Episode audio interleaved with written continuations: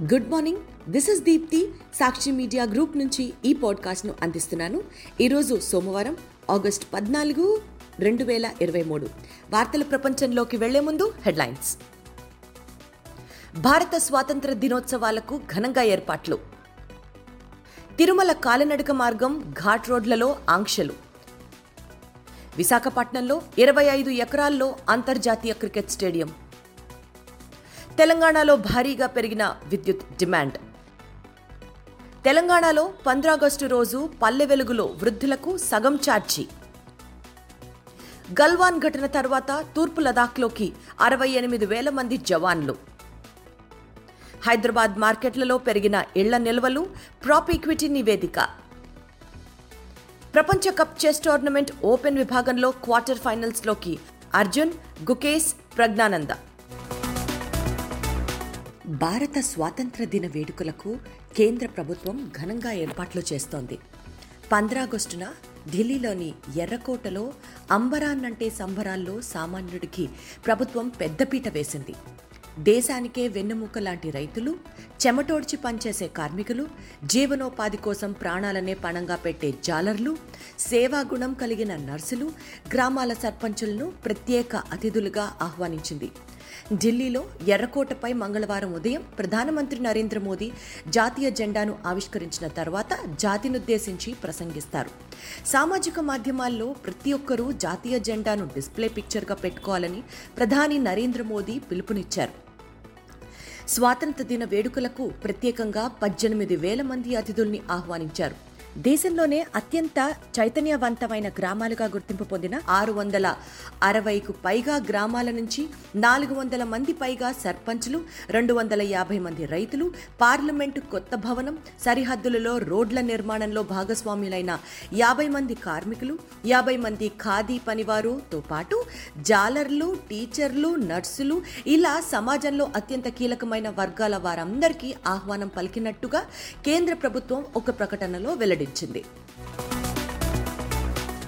ఆరేళ్ళ చిన్నారి లక్షితపై చిరుత దాడి నేపథ్యంలో తిరుమల తిరుపతి దేవస్థానం కీలక నిర్ణయాలు తీసుకుంది. కాలినడక మార్గం ఘాట్ రోడ్లలో ఆంక్షలు విధించింది. సాయంత్రం ఆరు గంటలకు నడకదారిలో భక్తులను అనుమతించకూడదని నిర్ణయించింది. అదేవిధంగా ఘాట్ రోడ్లో సాయంత్రం నుంచి ద్విచక్ర వాహనాలను అనుమతించరు. మధ్యాహ్నం రెండు గంటల తర్వాత చిన్నపిల్లలతో వచ్చే తల్లిదండ్రులను నడకదారిలో అనుమతించరు.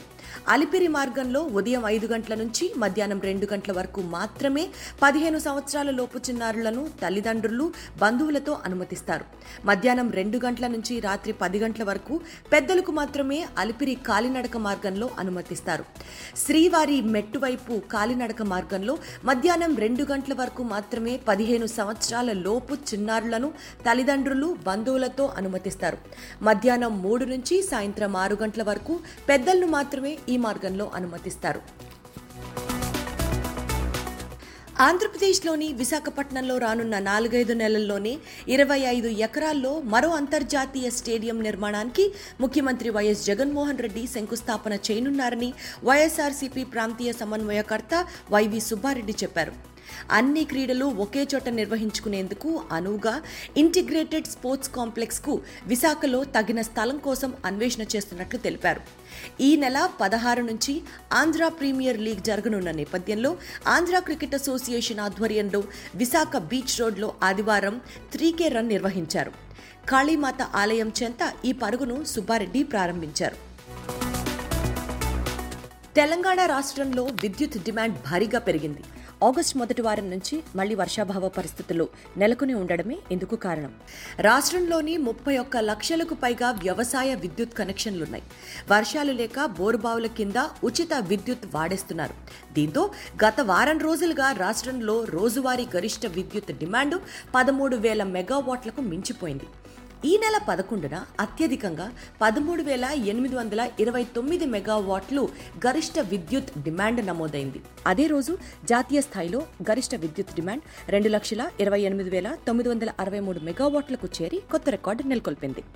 వర్షాభావ పరిస్థితుల నేపథ్యంలో తెలంగాణలో గరిష్ట విద్యుత్ డిమాండ్ త్వరలో పద్నాలుగు వేల మెగావాట్లకు చేరే అవకాశాలున్నాయని ట్రాన్స్కో యాజమాన్యం అంచనా వేస్తోంది.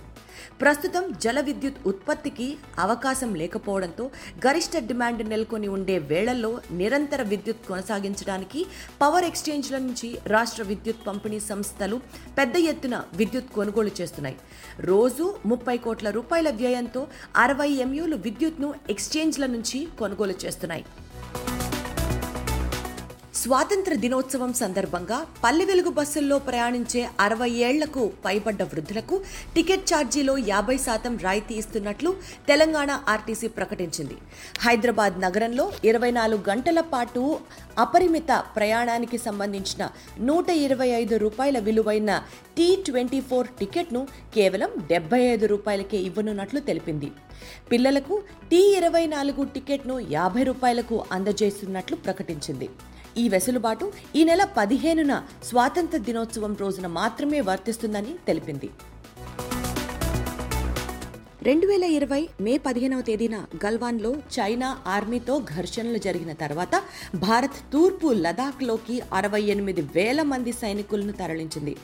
ఆర్మీతో పాటు తొంభై యుద్ధ ట్యాంకులు మూడు వందల ముప్పై పోరాట వాహనాలు రాడార్ వ్యవస్థలు ఆర్టిలరీ గన్లను కూడా భారత వైమానిక దళం విమానాలు తరలించాయని రక్షణ శాఖ వర్గాలు ఆదివారం తెలిపాయి. రఫెల్ మిగ్ ఇరవై తొమ్మిదిలతో పాటు సుఖోయ్ ముప్పై ఎంకేఐ జగ్వార్ యుద్ధ విమానాలు ఆ ప్రాంతంపై నిరంతరాయంగా గస్తీ తిరుగుతూ శత్రు కదలికలు కార్యకలాపాలపై కన్నేసి ఉంచాయి. ఇంకా పలు స్క్వాడ్రన్లు యుద్ధ విమానాలను సిద్ధంగా ఉంచింది. తూర్పు లదాఖ్ ప్రతిష్టంభన నేపథ్యంలో కేంద్ర ప్రభుత్వం సుమారు మూడు వేల ఐదు వందల కిలోమీటర్ల పొడవైన సరిహద్దుల వెంట శరవేగంగా మౌలిక సదుపాయాల కల్పన చేపట్టింది. ప్రస్తుతం ఎల్ఓసికి అటు ఇటు రెండు దేశాలు యాభై వేల నుంచి అరవై వేల వరకు బలగాలను మోహరించాయి. తెలంగాణ రాజధాని హైదరాబాద్ మార్కెట్లలో అమ్ముడు పోని ఇళ్ళ సంఖ్య ఈ ఏడాది ఏప్రిల్ జూన్ త్రైమాసికంలో ఐదు శాతం పెరిగి తొంభై తొమ్మిది వేల తొమ్మిది వందల ఎనభై తొమ్మిది యూనిట్లుగా ఉన్నాయి. దేశంలోని తొమ్మిది ముఖ్య పట్టణాలలో ఇళ్ళ అమ్మకాలు ఏప్రిల్ జూన్ కాలంలో ఒక లక్ష ఇరవై రెండు వేల రెండు వందల పదమూడు యూనిట్లుగా నమోదయ్యాయి.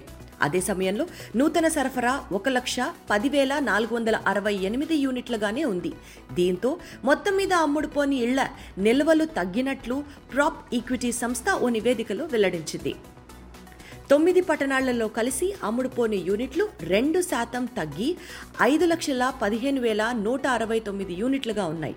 మార్చి త్రైమాసికం చివరికి వీటి సంఖ్య ఐదు లక్షల ఇరవై ఆరు వేల తొమ్మిది వందల పద్నాలుగు యూనిట్లుగా ఉంది.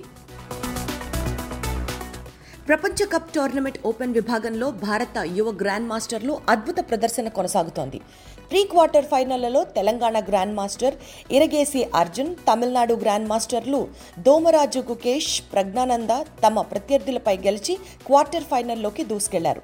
క్వార్టర్ ఫైనల్స్లో నార్వేకి చెందిన ప్రపంచ నంబర్ వన్ మాగ్నస్ క్లార్సన్తో గుకేష్ ప్రజ్ఞానంద్తో అర్జున్ తలపడతారు.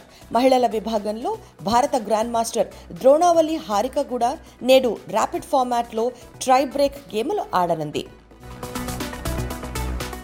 ఇవి ఇప్పటి ముఖ్య వార్తలు. మరిన్ని లేటెస్ట్ న్యూస్ అప్డేట్స్ కోసం Sakshi daily Sakshi TV Sakshi digital follow అవ్వండి.